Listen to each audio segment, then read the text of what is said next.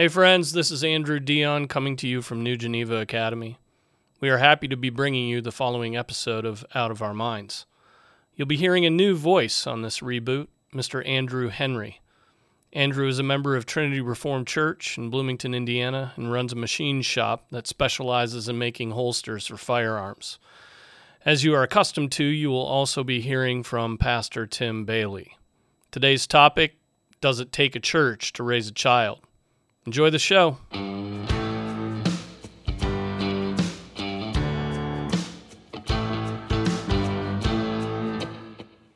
Hi, Tim. How are you? Hello, Andrew. Good to be with you. It's good to be with you. So, the question of how we raise our children in church is becoming more and more pressing as we add each child that we are then raising. How many in the do you have now? We've got five. I had lunch yesterday with Dave, and his wife is expecting their 11th. And uh, that's I don't think any of us are surprised. no, I don't, but uh, there's there's real pressure there, and as the kids grow up and the fruit starts to show up, we now have our first teenager, and we're wrestling. and it's a girl, which always makes the teenage years a little bit more difficult. you think? Oh, I know. I'll take your word for it. Yeah, and I'm We- not just talking about us. I'm we de- we definitely have entered some new territory quite recently, and it's different. It's different. So the question of does it take a village? How do we think of raising our kids in church and understanding how they fit in there? They're they're not adults. They may or may not be baptized communicant members, depending on their age. Um, and depending on whether you're credo, pedo, True, whether you believe in infant baptism. but we're not even going to touch that question. Well, yeah, but some people might wonder why you could possibly be talking about people that aren't communing at this time. And uh, I have a grandson who I talked to him this last week about the fact that, you know, he has never been willing to profess his faith to the elders, and he's never joined the church. And it's it's a very serious thing to see a man go into his adulthood without having confessed his faith in a way that's subordinate to the elders of the church. Yep. He confesses it to us and to his parents. My, the only thing I would say about the question of baptism is I was raised by Christian parents, but I don't believe I came to faith until I was nearly done with high school.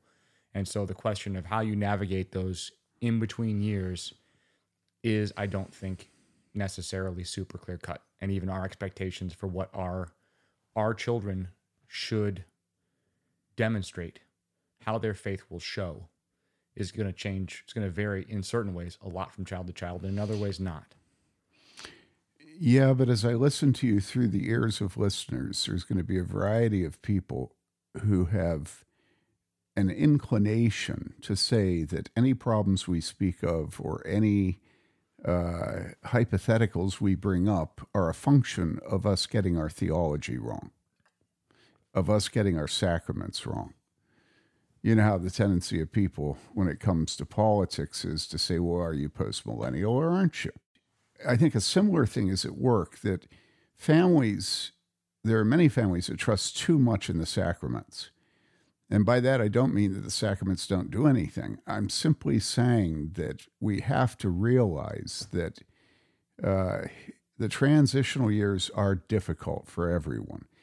And how you practice the sacraments is not, you know, the ultimate solution to any problems that might occur in the transitional years. Yeah. And so please don't judge us at our sacramentology as we talk about problems and think it's just a function of us having bad theology. Yeah. Although I, I assume that a lot of problems in my life are a function of my bad theology. Right? Yeah, I'm just skeptical about the people listening who might think that they can solve it for you, and I don't think they know you very well. Uh, explain to them that you were educated by Jesuits. I was educated by Jesuits, and most of that was good. Some of it was bad. A lot of it was weird, but I enjoyed it. um, the quest, the question of credo baptism and paedo baptism, though, is one that is kind of a unique blend in our church, and so I do understand always that when I talk to people who come from either a predominantly paedo Baptist or a predominantly credo Baptist church, that certain things that I going that I'm that I'm going to say are going to strike their ears oddly and import context and meaning that mm-hmm. I don't mm-hmm. mean to bring. Yes. So there's always the challenge. So of, cut us some slack. yeah, we're we're we're an odd duck. We might say some odd duck things, and there are no doubt problems with my theology. and mine. But don't don't be dismissive of the very serious things that we talk about here. If they threaten you, just writing them off to us having a bad doctrine of baptism or communion. Yeah.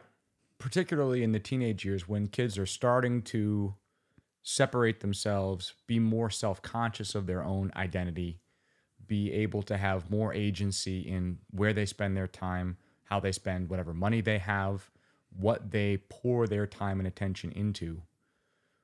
The the interplay between youth group and home groups and Sunday morning worship and volunteering in church ministries that are appropriate for them to volunteer in at that age. Like we have in our nursery program, we have a lot of teenagers as assistants in a room. We never have a 14 year old running a nursery room, but it's great help for an adult who's running the room to have a 14 year old who can make sure that everybody's got their graham crackers.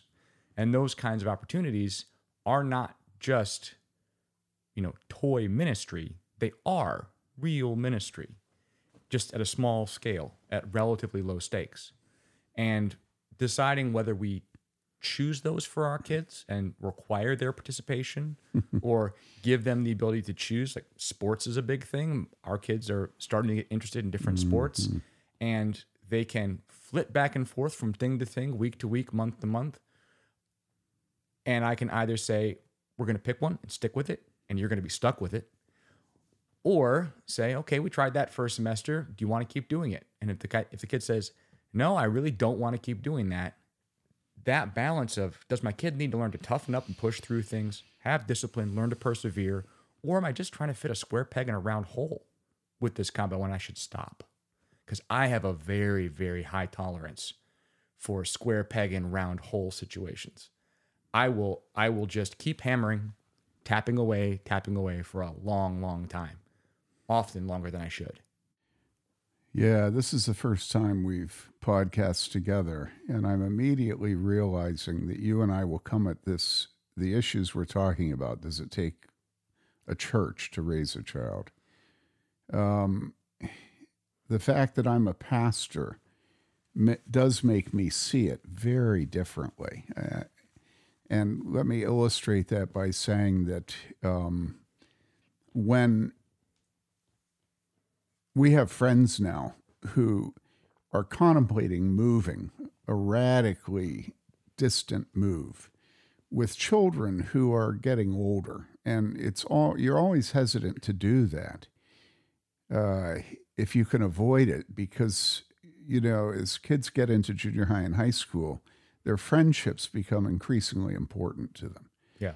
and and so I remember when I resigned from a church, and that church was a happening place. It it uh, it, it, it was large. It had a happening youth group. It was you know the cool place to be, and I remember feeling acutely the loss of those relationships and the pizzazz. You know the Yep.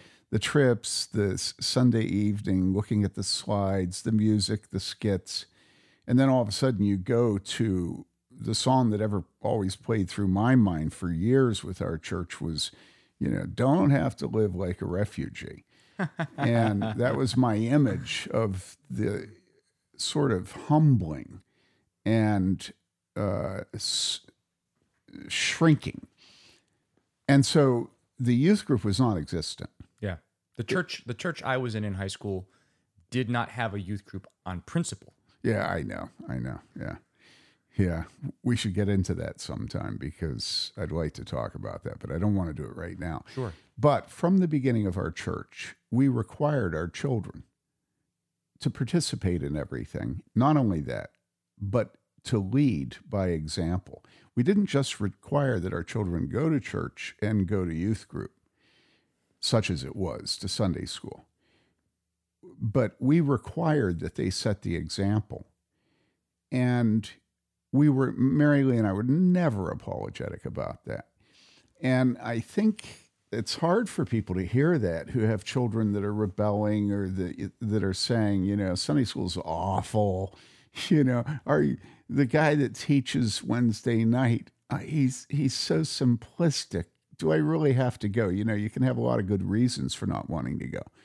But the fact is, my perception is there are only two possibilities. One possibility is, and this is particularly true for pastors, either you love your church and you demand that your children love what you love, starting with the Father Almighty.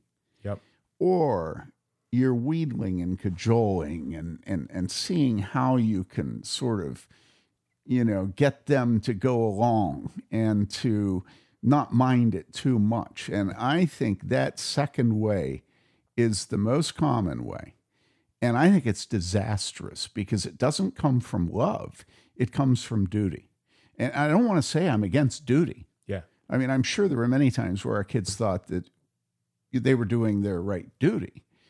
And yet, there was this never any question that Mary Lee and I loved the church. The church, that we loved the church we had, which are two separate things. Yeah. And so that's where I want to start.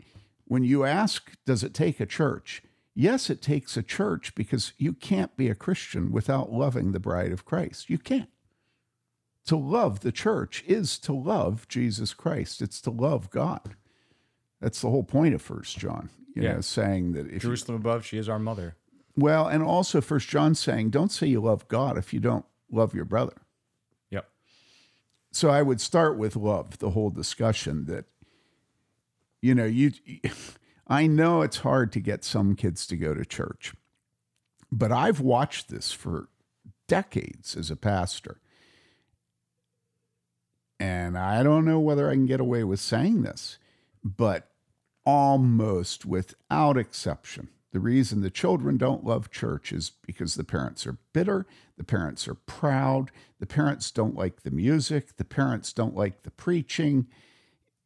Kids generally love the things their parents love and look down on the things their parents look down on. So if your children don't like the church, It's mirror. It is usually a mirror. There can be a one off in a family, but if you have a whole family, I mean, how many families? I hear about this from pastors all the time where there's a, there's a there's a father and a mother and what he hears from the father and mother is that the kids in the youth group aren't being nice to their children. I mean, it's just such a common complaint. Yeah. And if you listen to the father and mother, typically what you'll hear is that the father and mother th- think this person and this person, this person offended them and they had a fight with this person and they're still nursing a grudge over this person. And so the whole relationship of the family is defined by everybody thinking that they've been done wrong. And so I just want to say right out of the bat if your kids don't like the church, you better start by looking at yourself. If you were going to a counselor for your child and the counselor said to you, Hey, you know something? I think it's not enough for me to meet with your child. I think I better meet with you and your husband also. Well, you'd submit to it. Well, I'm a pastor and I'm saying the same thing to you about the relationship of your child with the church. And I don't want anything to do with it. I'm just like, oh no, no, no. I'm sure these are completely unrelated. Yeah, yeah, yeah. Well, you do have a freedom to, to tell your pastor to kiss off Yeah. that you don't quite have with a professional counselor because, you know, there's some authority with a professional counselor. Or at least they're billing you by the hour. People, yeah, you're paying people for it. show up to things that they're paying for. Yeah.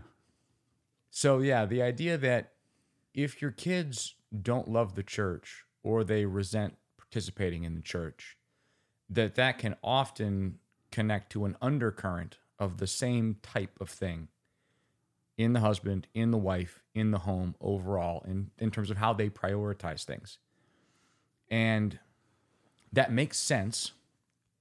And I wonder for myself how much my kids see my participation in the things I do in church as being a function of dad being diligent and having a an overdeveloped sense of duty versus dad having love for the church. And I actually don't know for sure how that comes across.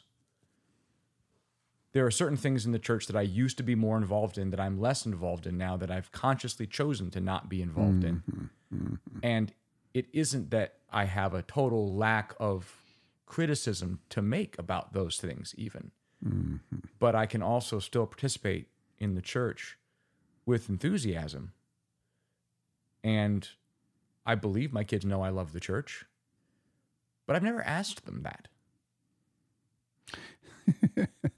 Well, again, we're different personalities. When you say, but I've never, I was expecting you to say, told them that, but you said, ask them that.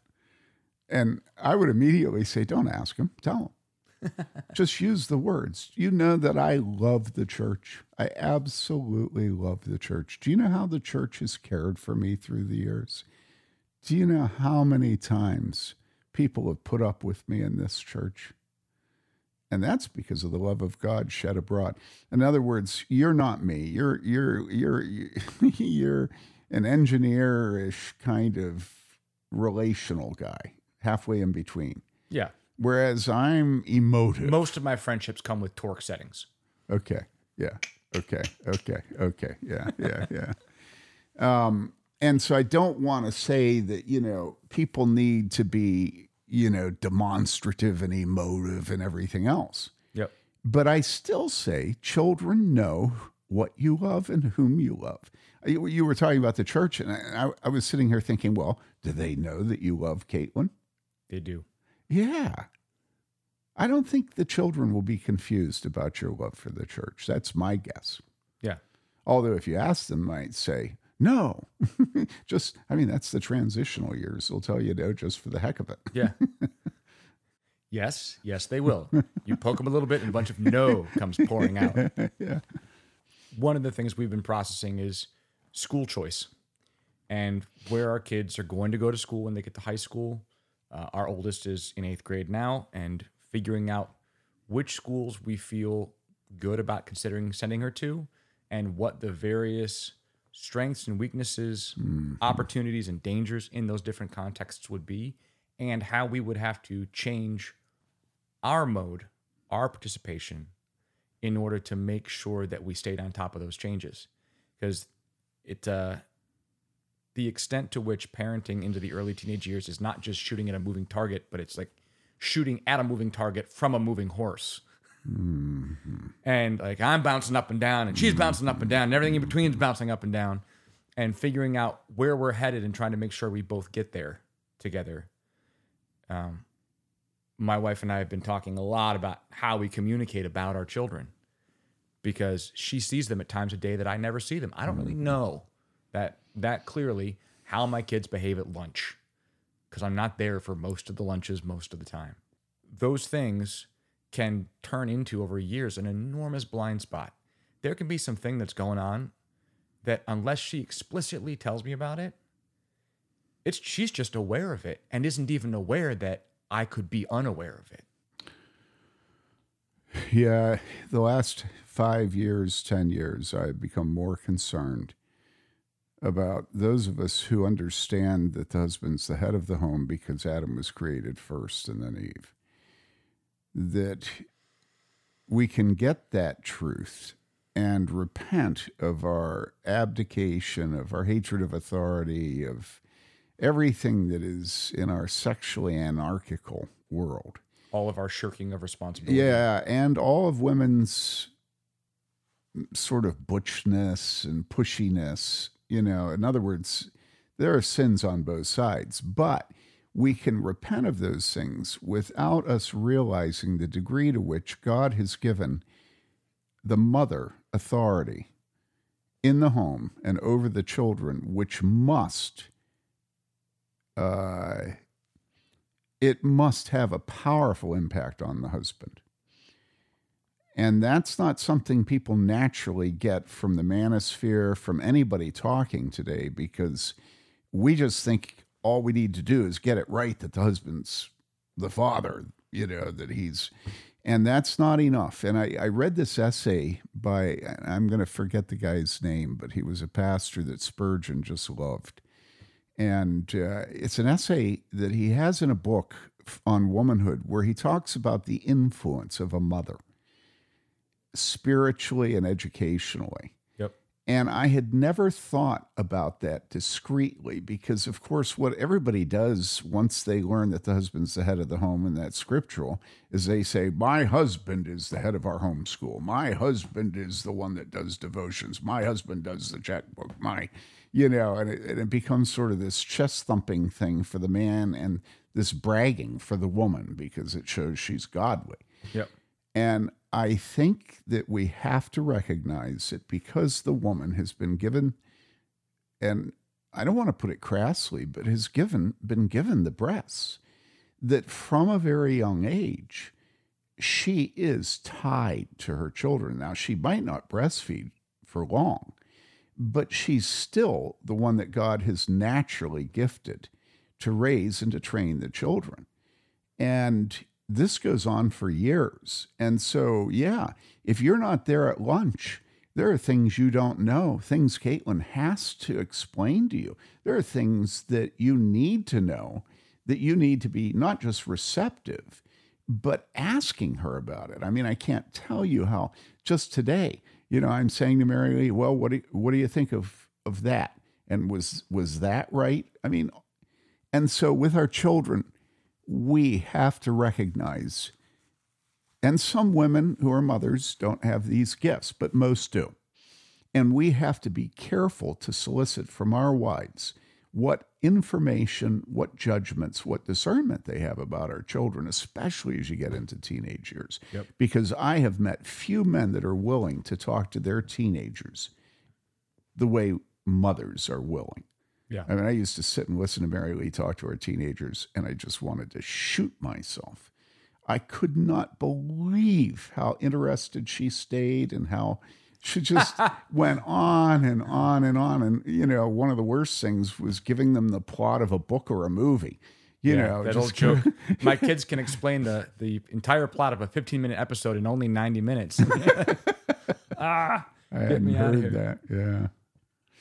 So, can we go back to the question of does it take a church? yeah. You know, it does take a church. And this has come down on me with force in the last two weeks because my wife and I have a lot of contacts with pastors, and some of their families are not doing well. Okay. Yep. And it's not a one off, it's burp, burp, burp, burp, just much more than a one off. And it's not just one family. Yep. And we've been talking a lot about it because she she counsels the wives, the mothers. We visit them. We Yep. know them intimately. And one of the things that came to us this last week was to realize that part of the toxic impact on those children growing up in some of these homes has been the culture of the church that that the father is the pastor of. And there are certain denominations, certain parts of the country, certain socioeconomic levels Yep. where if you're pastor in that church and you don't realize that you must reform the culture if it is going to be a biblical church. And so you instead have a role of pastor. You preach, you counsel, you visit people in the hospital, you teach, you know what I'm Yep. saying. But you don't call, for instance, mothers to not put their children in daycare so they can protect their profession. Now, that is a pretty radical cultural thing. Another cultural thing is if your church, they look at children as a lifestyle choice. They don't look at it as biblical obedience to the creation mandate that says, be fruitful, multiply, and fill the earth. Yep. Up until 75 years ago, all Christians, Roman Catholic, Protestant, Eastern Orthodox, everybody agreed that that was a command of God given in the state of perfection and that it was not abrogated. Um, John Murray and his Principles of Conduct talks about this. Now, think if you as a pastor preach and teach on the blessing of children and the fact that God has commanded us to be fruitful and multiply and fill the earth, if you as a pastor don't teach Titus, where it says that older women are to teach younger women, and it says be submissive, you know, but then it says to be domestic. In other words, that a mother's first priority should be her marriage and her children, not her profession. And that it, as a woman from Singapore, nah, actually, she, she was from Taiwan, asked us in premarital counseling, she said, Well, do you think that if that if I have a child that that I should stay home and be a mother? She has a very high job in Microsoft over in Taiwan. And Mary look, looks at her and says, Well, why would you want somebody else to raise your child? Now, I'm making a point that's larger than working mothers, it's larger than children. My point is if you allow the culture, the socioeconomic, the educational, the geographical, you know, the culture of the Pacific Northwest uh, versus, say, South Carolina, if you allow those things to continue to be the status quo in your church and don't reform the most fundamental aspects of life in your church, that church is going to have a deleterious effect on your children. And so we need to think in terms of what kind of churches we're in when we say, yes, it does take a church. We want a church that is going to dignify motherhood, yep. dignify femininity, not that's going to be hackneyed about it. And if your church has a support group for dog moms, oh, you have a problem. goodness. Taiwan was so awful with dogs. Ugh. That should be an entire podcast episode. Oh, man. the first blast of the trumpet against the monstrous regiment of dog of moms. Dogs. They even had dog jewelry stores. And so, going back to the issue, it does take a church. And let me give a positive example. Um, I'll give two examples. I mean, if you want to feel inadequate and insecure and fearful and faithless, be a father. Fatherhood brings out every single intense insecurity yeah. and fear and awareness of your failures and sin. And I remember when our daughter Michael went, Mary Lee, with a couple other people, started a Christian school in town called Lighthouse. And this was at a time when there were just a couple of little classes in the basement of a church. And I remember there was a woman that was home, Valerie Boato, who was home from the Philippines as a missionary. And that year she taught, and I'm pretty sure it was Valerie and it wasn't her mother, but she taught our daughter Michael and one of the things that I have been not faithful in is prayer. We would pray as a family, we would pray at devotions and stuff, but I have not had a godly life with prayer the way I should. Yep. Anyhow, Michael went, and during this year studying with this woman, she became a believer in prayer. Now, how much is that worth? You know, people think that they have to be the ones that give everything to their children. And, you know, and it is true. We have to give everything we can to our children, but we don't want to give them our sins. I don't want to give prayerlessness to my daughter, Michael. And I just rejoiced that God had provided this wonderful woman to teach the discipline and joy of prayer to my daughter. And so, yes, it takes a church. Now, you can say, well, you know, that was a school, it wasn't a church. Yeah, you're right. You're right. But it was the body of Christ that taught that to Michael. Give another example. When our oldest son, Joseph, became a junior high school student, it scared the snot out of me because I grew up largely without a dad in the home because he was out speaking everywhere when I became an adolescent. And so I had no clue. And it awakened every bit of fear in me that I would reproduce my dad's sort of uh, fears of teenagers and adolescents. He was great with little kids. And I was desperate. I didn't want to fail Joseph. I didn't want to fail. I went to Tim Wegner, one of our elders, and I said, Tim, I don't know what to do. Would you pray for me? And he did pray for me. And I muddled through. And that's another reason it takes the church. We are able to go to other people and ask them to pray for us. We're able to, I can remember when sins were brought to me by my children and grandchildren.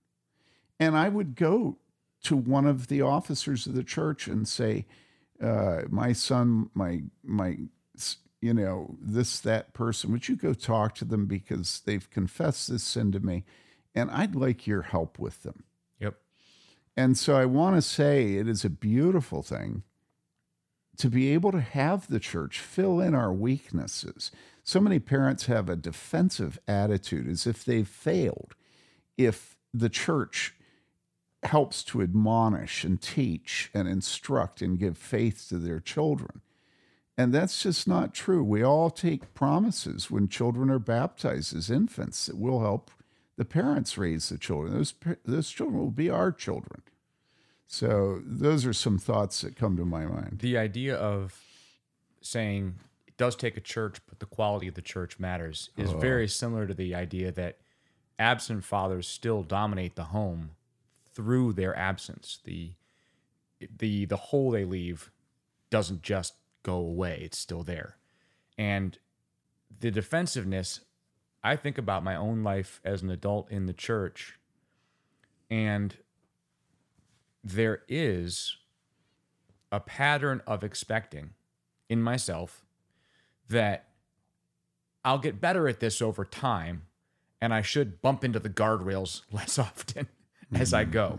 Mm-hmm. And certainly, yes, there should be wisdom, there should be sanctification, there should be growth in self discipline and the fruits of the Spirit and you expect dumb young men to do dumb young men things, and you don't expect 40 year old men to do dumb young men things. But if the idea is that at a certain point, I'll have my, you know, last incident where I get disciplined by anybody for anything in the church. and then after that, it'll just be smooth sailing. Oh, my goodness. Is ludicrous on the face of it, but it is a default assumption under the surface for me. yeah. And it and and it's not uh, it's not conducive to continuing to grow in the ways that I want to. so I've just gone through one of the most painful years of my life. And I'm 69. I can remember having a professor at seminary who had been formerly been a Benedictine monk, and he was talking to us one day the class was on uh, the history of spirituality. Bouyer was the text. And I remember him saying one day that he really struggled as a monk to be pure sexually. And one day he went to the father, whatever they call him, I forget what the name is. Abbot. Yeah, the abbot. And he he said the abbot was like 83. I think it was 83. And he said, How long am I going to have to continue to struggle with my lust? Who knows? He might have said his concupiscence. And the guy looks at him and he says, Well, at 83. and and yeah, you're right. The idea, I mean, I how many times have I told children who are resenting being admonished yeah. in the church, my own and others, look, your father's admonished, your mother's admonished, I'm admonished, elders are admonished. Why should you be the one that doesn't get admonished? Do you really think that when you become an adult, you're going to stop failing and stop being disciplined by other people? There's absolutely no way. I would say to you, no, it's not that when you're 40, you stop hitting the guardrail so much. I would say you start hitting the guardrail at slightly different places. Fair and you're no longer driving a tricycle. You're flying. A, you're flying a 747. Yeah, yeah, yeah, I also tell young kids in the church that boy, right now's the time to make your mistakes because you heal quickly, and it's the privilege of youth to make mistakes.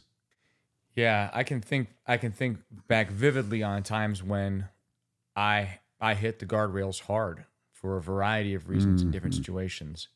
And the sting of humiliation of having to deal with that stuff again mm. with being being the ass in that situation.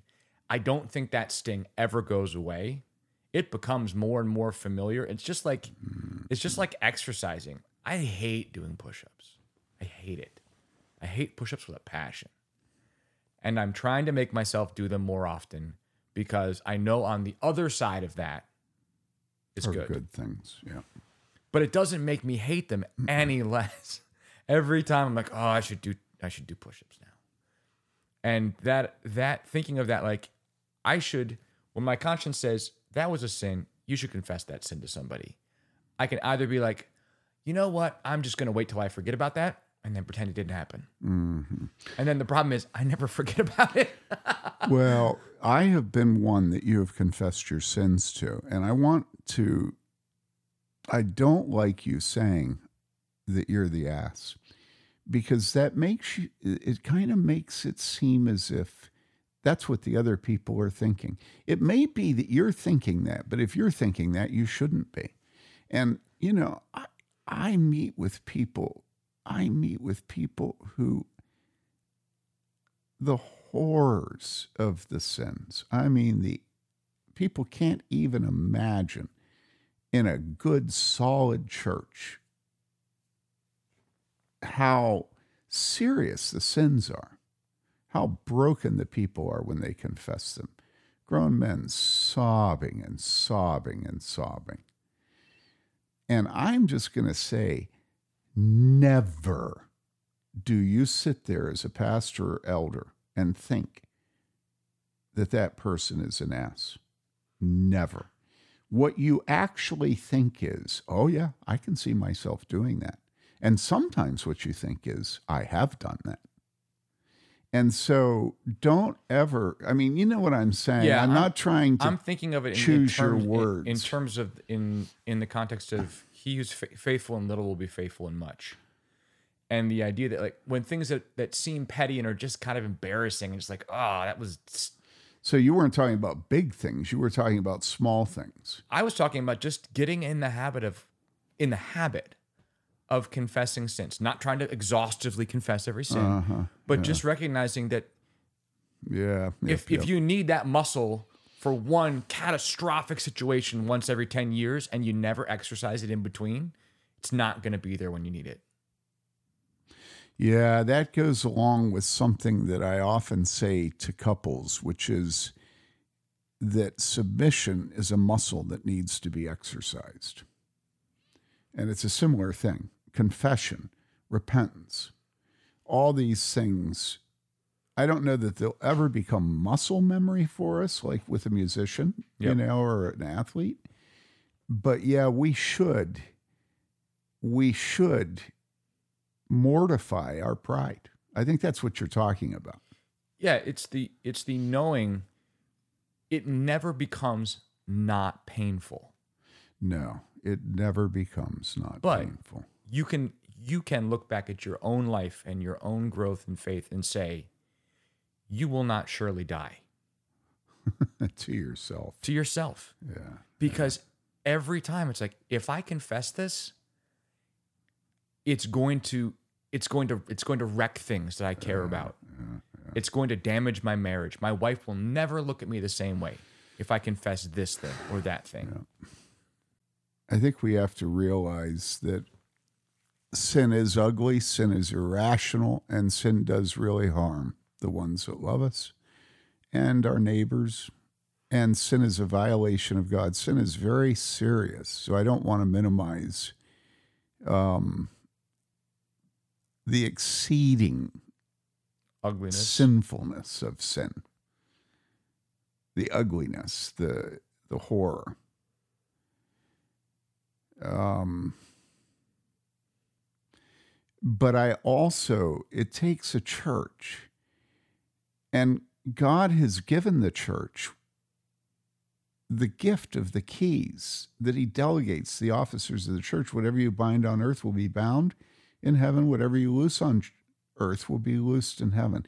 And it is the office of Christians to say to one another, Your sins are forgiven. Obviously, it's the office of a husband to say that to his wife and his wife to say that to her husband and parents to their children. And Yeah. at times, children to their parents. Trust me. Yep. Um, and so I want to I want to make a point of saying how important it is for us to have faith for mortification and to view it as both painful and beautiful. Honestly, we're so so satiated with convenience, technology, food, everything today that when we hit anything that's painful, we think that the pain's wrong.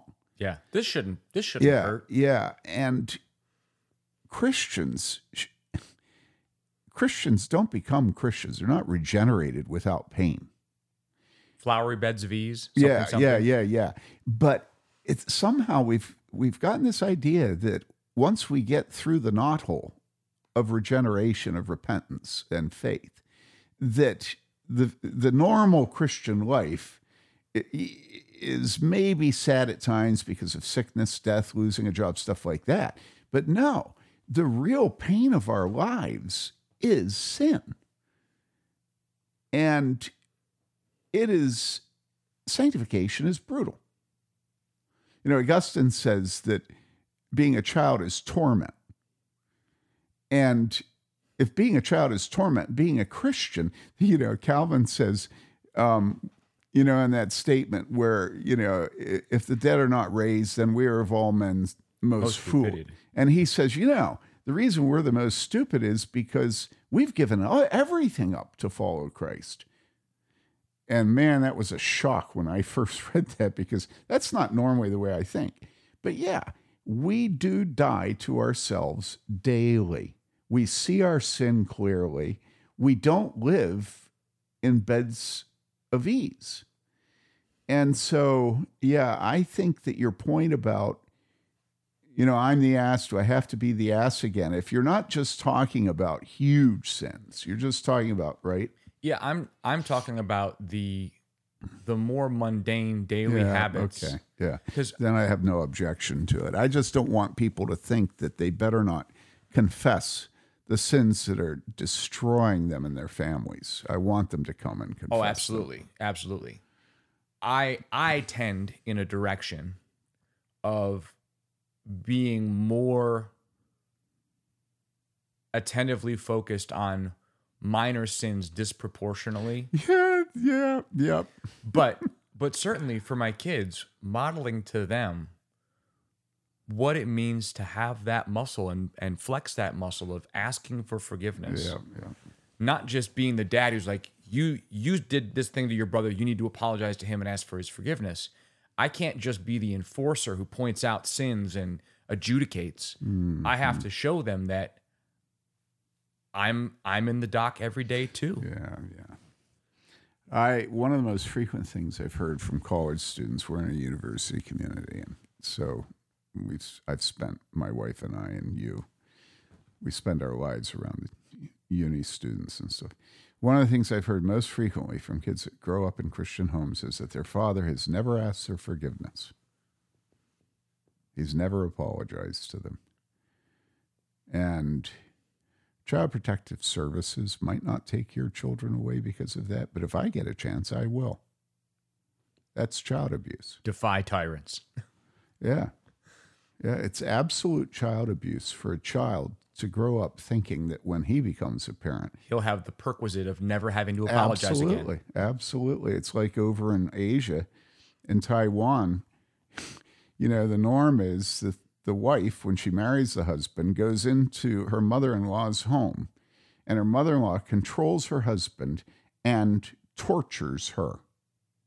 no thanks And then when she has a son that gets married, she has the privilege of the wonderful privilege of being able to take back, yeah, paying it forward. That's a pretty funny image. Usually, paying it forward is a good thing. yeah i got neuroses now you have some yeah, yeah. I suffered. Now you're gonna do it. Yeah. as we as we talk, I I often end up thinking of New Yorker cartoons, and uh, earlier when you were talking about the Benedictine, there's a, a funny cartoon of these two monks, one very like withered old monk, Tibetan monks, and they're just kneeling side by side, and the older monk is looking at the young you know the young monk saying, "What do you mean? What comes next?" this is it. This is the whole thing. We just keep doing this. what do you mean? if I were the older guy, I'd say, "Shut up! Don't ask that." his question whole face again. was his whole face was saying shut up but the other thing that i think about is i'm not going to get it right. Um i was talking to one of my one of my friends one of my employees ben about how we make decisions in our company. And the realization that a lot of our decisions are going to be wrong. If we think of the accuracy of our choices like a batting average we're never going to bat a thousand. If we're exceptional we'll bat 400 we'll get less than half of the calls right.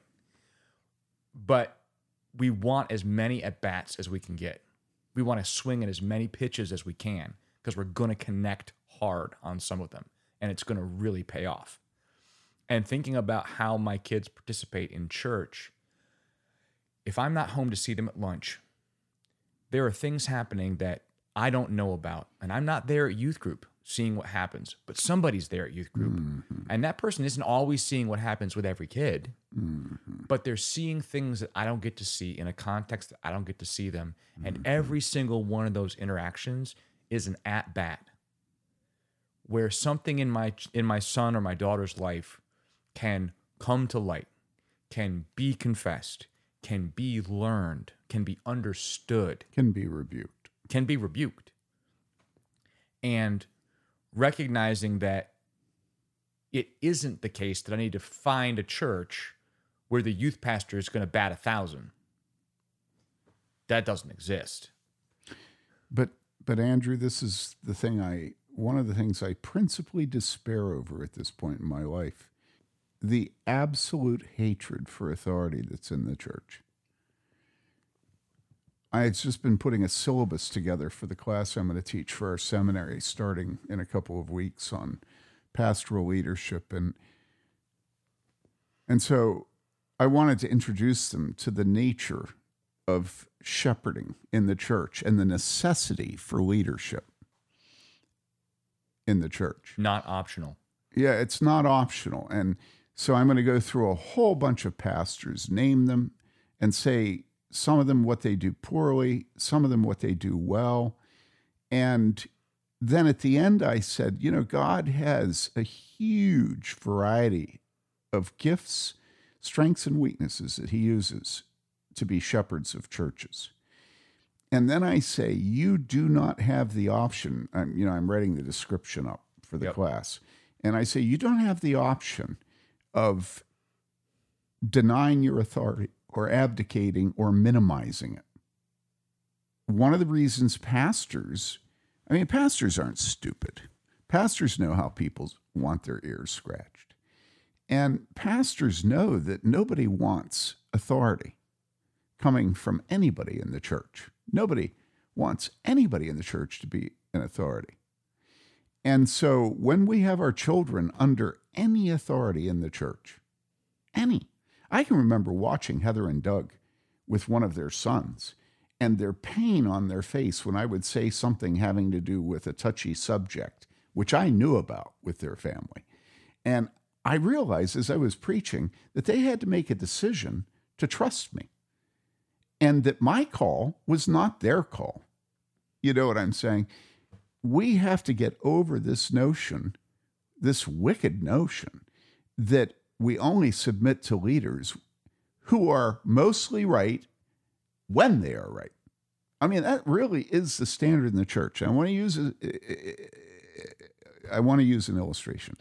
We had a guy who was working with our high school students, and he was taking care. He went on a trip with one of my children. And when he came back, he took me aside in the foyer and he said, You know, your son Taylor did it, did it, did it, did it, did it. And it was like pouring uh, a triaxle of rotten fish on top of me. you know, in between services, I think it was. So I was going to have to preach again, you know, and I felt myself getting defensive, you know, and then I realized that I should not get defensive. I knew a number of things he was saying about Taylor actually were wrong. Yeah. I knew some of them were very right. And I was resenting the ones that were wrong.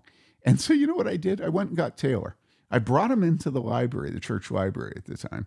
And I said, Listen, I want you to hear what this individual just said to me about your behavior on the trip.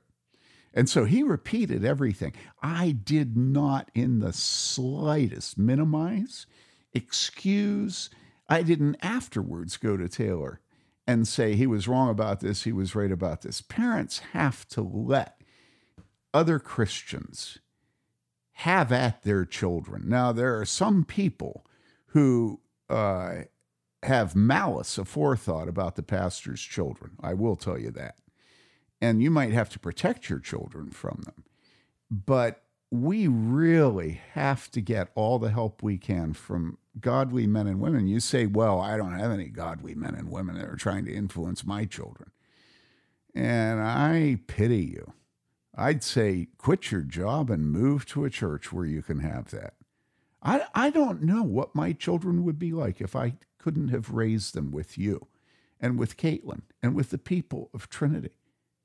I have no idea what my children would have been like. Yeah. Yeah, good church is like oxygen. In one sense, yeah, sure, it's optional. You're going to die without it, but it's optional. Yeah, I keep telling people the older I get, the more I say to people about churches that you better be careful what churches you're in. And by that, I don't mean make sure you find a reformed church that's post millennial or pre millennial or dispens. Now, I'm not talking about that stuff.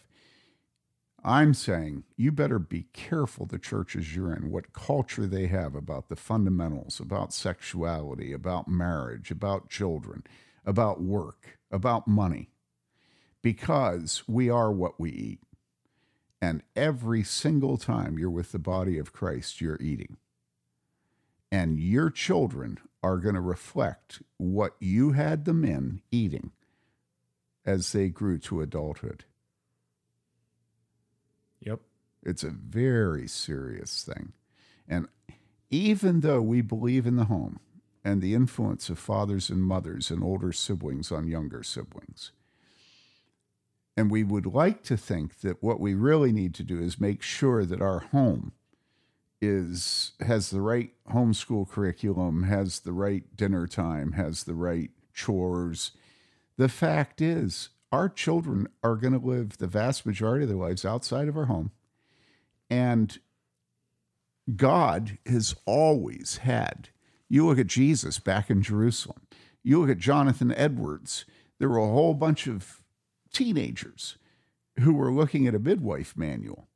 And he, he, he named names from the pulpit of his church Sunday morning you know, there's no way to escape that our children are growing up with the other children of the church. I don't care if you go back into colonial times, Puritan churches, whenever. And we have to be very aware that God has been pleased to have his people transfer godly culture. And by that, I don't mean truth, beauty, and goodness, although that's cultural what I mean is the culture of the way adults are treated, the way we respond to authority, the way we treat women when we're men and men when we're women. This it's so important that we get as much help as we can from other Christians. Yeah. When you said earlier you have to let other people go at your children and and teach them and and be wrong. I was thinking to myself, I can see a ditch on both sides of that where some parents will never allow anybody to criticize or discipline their child without the parent stepping in to undercut it in some way. and others will never step in to protect or defend their child, even in the case of malice aforethought, even in the case of a person being clearly way mm-hmm. off base. Yeah, yeah. And for my kids to receive rebuke and correction and instruction and exhortation from somebody in the church and have me be aware of it and not try to circumvent it, I want my kids to know I'm doing that deliberately. It's not because I don't have the other gear. I'm choosing to be in this gear. Having the gear of letting your child be shaped by somebody else and also having the gear when appropriate of being willing to be hard as flint when someone is going after your kid inappropriately. I think parents actually need to be told to be both those things. I think most parents tend to just sort of a docile, they're neither hot nor cold in a lot of ways. I've had a lot of parents be hard as flint in defense of their children, a lot of them. And almost always they're wrong. And it's not me. Generally, when you're a senior pastor, your job is to support the people that work directly with the youth. Yeah. And I I know there are cases and I would I would say that the principal case today is predators, sexual predators. We've had a number of sexual predators against our children who were in the church. And in fact, the two cases I'm thinking of immediate were both homosexual.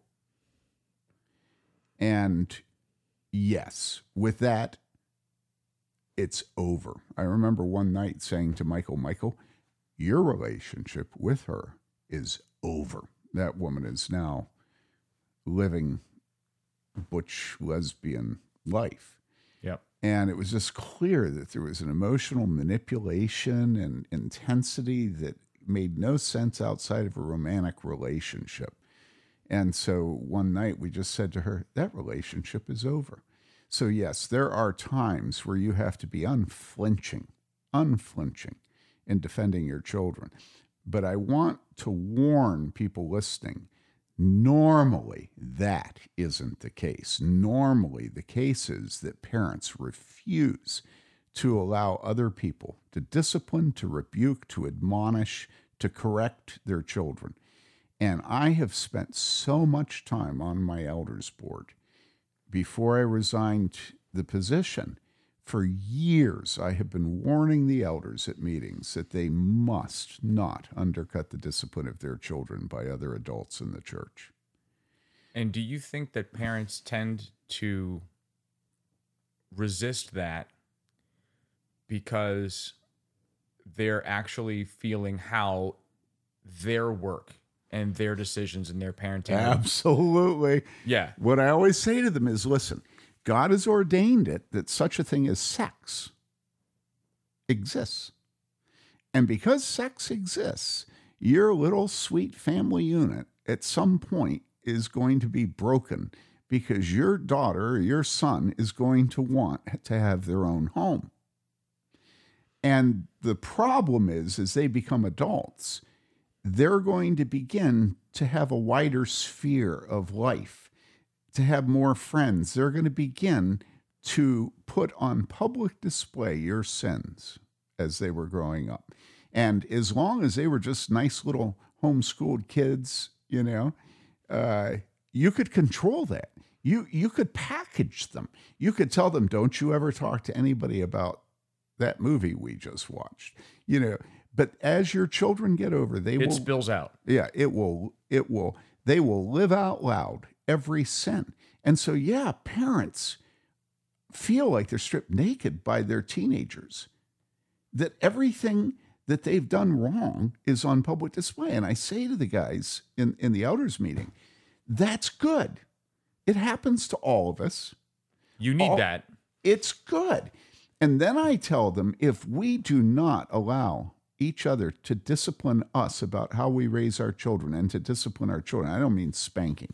I mean, if we don't allow ourselves to be talked to Yep. about things that are problems with our kids, and we don't allow our children to be talked to about problems they have, this church will die. And I'm convinced that that is the main cause of death of churches. And I know you've heard me say this, but I'm going to I'm going to use it again. there was a profile of Teddy Atlas, who was the main boxing trainer in on the East Coast, and it was in the New Yorker. And I don't remember much about it, but I do remember him saying that every boxer he's had, he has to train him not to tell himself a lie. He says they all tell the lie. They all tell themselves when they get in the ring, if I don't hit him hard, he won't hit me hard. Now, we all can understand that in boxing. Yep. That is a culture that can permeate an elders board and take root and grow into a monstrosity of a church where I cut him slack, he cuts me slack. We all end up with slack, and then there's nothing we don't talk the about the pastor's children, about his wife. We don't talk about the elders' wives, and then we don't talk about the de- and it absolutely destroys faith because if your leadership expects to be above being rebuked, admonished, instructed, exhorted, Well, Tim, what's the point of being in church leadership if you don't finally get to be above being exhorted by people? you know that we do not hide the sins of the elders and pastors' children. Yes. And so, again, you want as much help as you can get in raising your children. You want other people's observations. And yeah, go back to your illustration of, you know, we're going to swing, maybe connect, you know, 400 out of a 1,000. But man, those 400 are gold. But if we only ever get, if we only ever let everybody else have 20 at bats with our kids, that's only a few hits. Unfortunately, there are a lot of Christian parents that are very jealous to limit the influence of their church and other people to their children. I once had a woman call me. I had spoken at a conference at their church and warned against the sins of sexual abuse and incest. And about six months later, she called me one evening, different part of the country, and she said she had just caught her son in the bedroom of three of her daughters. They had chil- they had a, a bunch of children, and uh, it was very clear right away that there was incest in the home, and so I was trying to figure out what had been the opening, what had been the vulnerability. Usually, that stuff doesn't just pop out of nowhere. And so I began to examine her marriage, examine her husband in the computer. I began to, you know, what's diet? Probe. Yeah, probe. I began to probe. And I came up with nothing. Mary Lou was on the phone with me. And it just didn't make sense. It didn't make sense that something was such, apparently, such a problem in, in their home, but there was no etiology. There was Yeah. the origin. Terminal was- disease, zero symptoms. Yeah, yeah, yeah, yeah. And so finally, I said to her, "Let me ask you another question." I said, "When you were growing up, was there any um, was there any sexual uh, relationships in the home that you grew up in?" So I would have said it like this: Were there any? Was there any inappropriate sex sexual relationships in the home that you grew up in as a child? And it was very interesting. Her response was like, no. But there was that tiny little hesitation before she said no. And I don't remember whether Mary Lee or I said it to her at that point, but we said, wait, wait a second, what's up with that hesitation?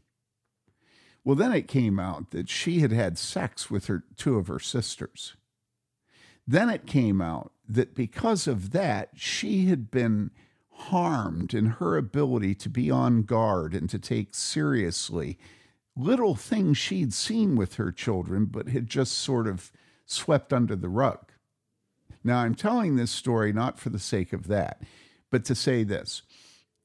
I think she was crying, and she said, I have worked so hard to keep outside influences from harming my children. And so it was typical agrarian, you know, homeschooling, you know, us and our family and everything. And I said to her, So, in other words, The have nobody else to blame. Yeah, the danger was outside your home, but now what you have learned is you were the danger. We have to realize that God sees everything. We may be able to hide things from people at church, from our neighbors, and everything, but we really do need to have intimacy with other Christians so that they can warn us and so they can point out areas that we need to grow in and so they can ask us why we're putting our kids in daycare so that we can ha- have some profession as, as a woman. You know, this stuff is very important. And then as our children grow up, we need to not be protective, trying to keep them away from other people in the church because they're the problem. Actually, we're the problem. So the last question I wanted to ask is what about the vision for your children's growth and participation in the church for the rest of their lives? So if we think of the church as like the fertile soil that our kids and their families and their kids are going to grow up in, it's not probable in this day and age that our kids are going to re- are going to remain in the same congregation that we came to faith in, grew up in, got married and started a home in. They're probably going to go someplace else. They're probably going to end up geographically someplace else. And if we teach them to love this church, but we don't teach them to love the church, we've prepared them to to completely fail to thrive once they're launched, once they're out. That's a very difficult question. And the reason is that the church you're in, the church that I served for decades, actually had church discipline of a formal nature. It could take years to get to that point with people, but when it was needed, it was done. And because of that, the church was slandered by other pastors in the community. And I knew what was being said about us, and I knew how it was hurting the people, the sheep of the church. And you're always trying to figure out how to protect the sheep from the slander and the false accusations, and often the hatred for the church, even within the Christian school. And so, one of the things I became convinced that I had to do was in my preaching and teaching and in my care for, for the sheep, I had to explain to them exactly what it was about us that infuriated people. But I couldn't, I had, it was almost impossible to do that without then saying, and what we're doing is right. And the minute you say what we're doing is right, we do this because of this, what we're doing is right. And that's why these people are against us. What you end up doing is setting up A silo. yeah. And you don't want to do that. And the silo is named, We're the only biblical church. You're not saying that. And yet, the, the other pastors and churches in the community that are slandering the church are, are the pastors that are most like you, except without discipline and pastoral care. Theologically, Yeah. you know, they're the ones that are in Christian school with your kids. The Unitarian Universalist Church No, doesn't, no, no, doesn't no, waste no, any no, time talking no, about you. They'd love to. They'd love to have a peanut gallery at our church and just watch and eat popcorn. It's so exotic, you know. Yeah. And we don't have solar, you know. It is true that if you have something approximating a historic Reformed church in terms of fellowship, orthodoxy of doctrine, uh, your worship, your preaching, your sacramentology, all these things, and you have pastoral care and church discipline, that it's going to be very hard for your children to find a church that has any resemblance. Yep. And they will move away. For one thing, they'll go to university. And Well, most of them will. And you have to teach them to love the church. And so I'm just, I, don't really have an answer for this other than to say it's extremely important that your children love the bride of Christ and have a concept of that, that the church is our mother. Calvin has a wonderful, wonderful section on this in Book Four of the Institutes, where he talks about this mother caring for us as long as we're here on earth. And it's a, it's wonderful about motherhood, and it's wonderful about the church. Um, I don't know how to defend the sheep from the malice against biblical churches without them being at risk of being proud, thinking it's the only biblical church. And so, what I love is I love when my grandchildren now, it used to be my children go away and find, I have a couple of grandchildren up at Hillsdale, and there's this church. I think it's called Countryside, if I remember correctly. Mm-hmm. And now a whole bunch of kids from our church are going to this church up in Michigan. And I mean, I just get such joy out of them having found a church. So, yeah, I don't know how to tell you to do it. Just a few weeks ago, my wife and I got to visit a church in just outside Ithaca, New York. I'm from the Finger Lakes region, and we were down there visiting some friends of ours who used to be in Bloomington and are now uh, in Ithaca because the husband is going to Cornell. And we drove down. We were in Rochester visiting my family. We drove down to Ithaca, just Caitlin and I, and we went to church with them. And it was in a little town just up the up the lake from from Ithaca, and it was packed. Summer vacation. There were a ton of college students in there. There were a whole bunch of different races. There were some Asians and some blacks and people of a wide variety of ages. The church was full and I was honestly very surprised. It was a little tiny town.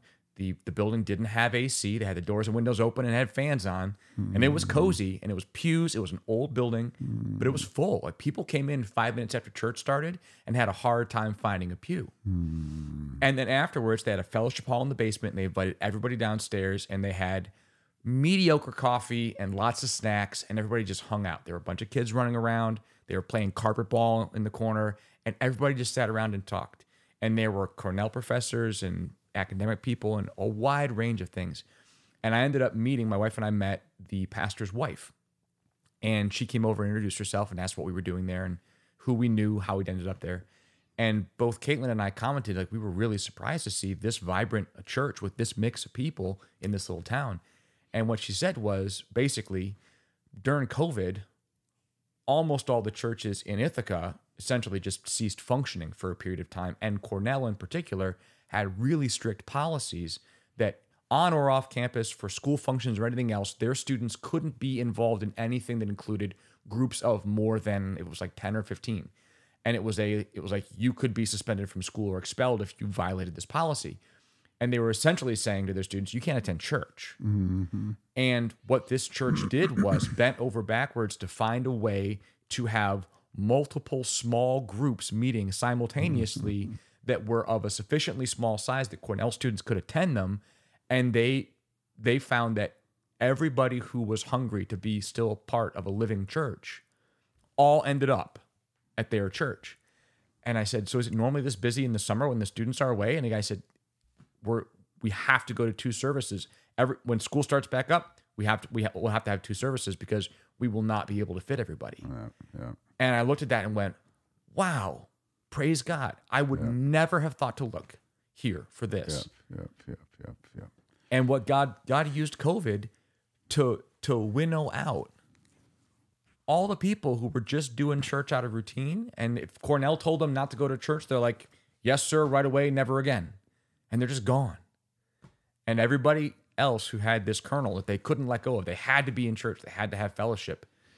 Yeah, they ended up there. One of the beautiful things about COVID is that I never know what label to put on them. I want to say normal evangelical. It used to be that we were able to say evangelical and mainline, and mainline were the baddies. Well, I don't want to just give up evangelical and make that the baddies, but these evangelical churches that do emotive, like Hillsong kind of crud, everything's subjective, everything's me and Jesus and love, you know. Um, what I hear is that post COVID, They're decimated. they're decimated. And I rejoice in that. And, you know, I have heard about churches where some of the, you know, the pillars of the church have said that they enjoy watching worship at home and they're just going to stay home. And I think that's true all over the country. And again, how can you survive without the fellowship?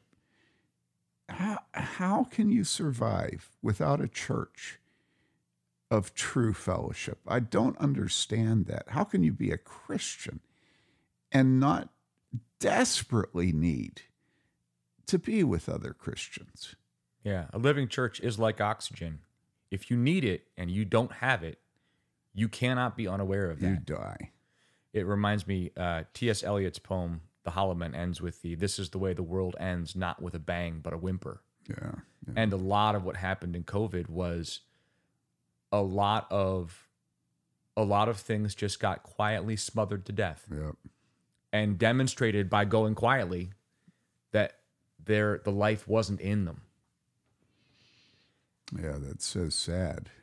And yet, I guarantee you, in every one of those churches, if you listened to the preaching, if you watched how they administered the sacraments, there was a reason that there was no life in the churches. It's because they had their theology wrong. Obviously, they just fixed that. Just how can you have your theology right with your praxis, or you know, yeah, wrong. And yet that seems to be the choice that a lot of the people, you know, we've had a lot of, I remember one year we lost a quarter of our congregation just because of people moving on after getting degrees. yep, And what we always hear from them is wherever they go, they have a choice between churches with good doctrine and bad fellowship or churches with good fellowship and bad doctrine. And it's really a tragedy that we don't. It's a tragedy that so many people who have an understanding of biblical doctrine seem not to need fellowship. is that a bad fruit of evangelicalism? A focus on individualism, me and my Bible, me and Jesus directly. It is true that popular culture. I've been reading Charles Taylor's A Secular Age, and he makes a big deal out of, you know, starting in the 50s and 60s. I mean, obviously the 60s, where uh, people have been on the pursuit of authenticity. And of course, authenticity maybe doesn't matter anywhere as much as it does when it comes to religion. You know, people have this notion that if it's an authentic expression of what's inside of them, then it's holy, it's religious, it's good, it's Christian. So I think that's part of it. Now, I think that with Reformed churches, it's because Reformed churches are filled with people who I would say, in many cases, their highest value is risk aversion. They want to be right. And this is probably another podcast. Yeah. You know, the highest value is not making a mistake.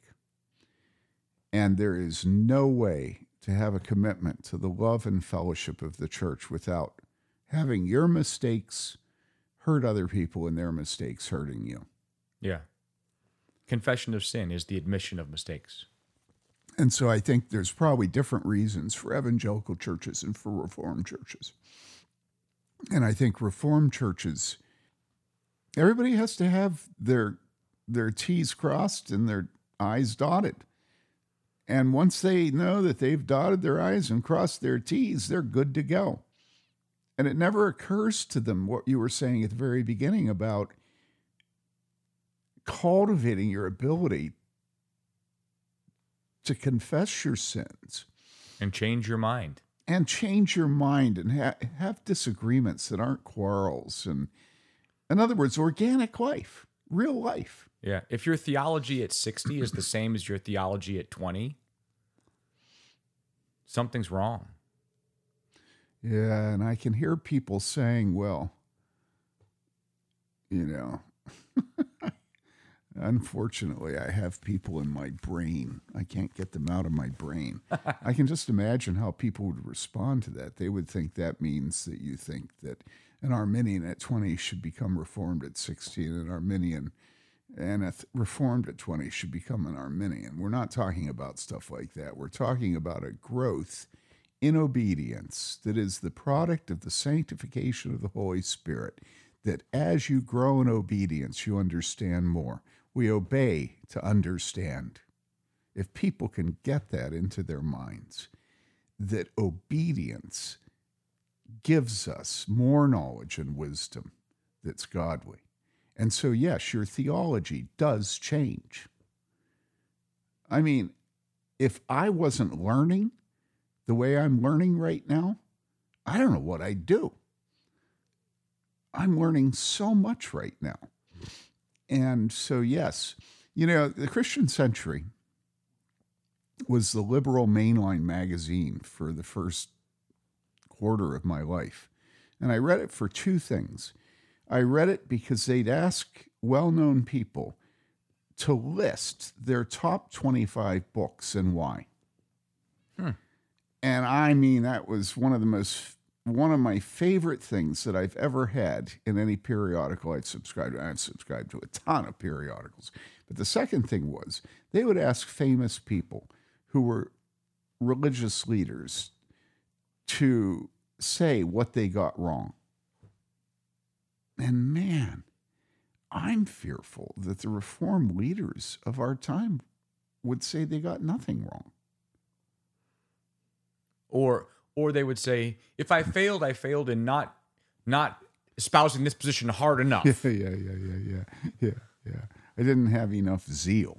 I didn't stick to my guns yeah, I often didn't enough. yeah, yeah, yeah, yeah. Yeah. I, I should have chosen a few more hills to die on. Yeah. yeah. Well, I think that's a good place to wrap. Well, I look forward to seeing my kids grow up in the church. It's going to be gnarly. It's going to be joyful. It'll be painful. It'll be embarrassing for them and embarrassing for me and embarrassing for other people. But it's so but it's beautiful. Life. It's real life. It is so beautiful. And the only reason we keep talking about the parts that are embarrassing and humiliating is that if you allow those things to be stumbling blocks to your loving the church and giving yourself and your children to them, you won't get all that beauty and love and glory. It's a package deal. And, you know, so just remember God nurses us through the church, which is our mother. And he does that with our children too. And don't be too proud to come to her to be fed.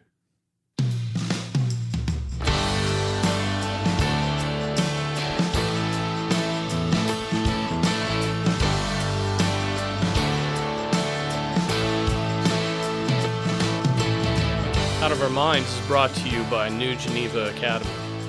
NGA trains men for the work of ministry. For more information, go to newgenevaacademy.com.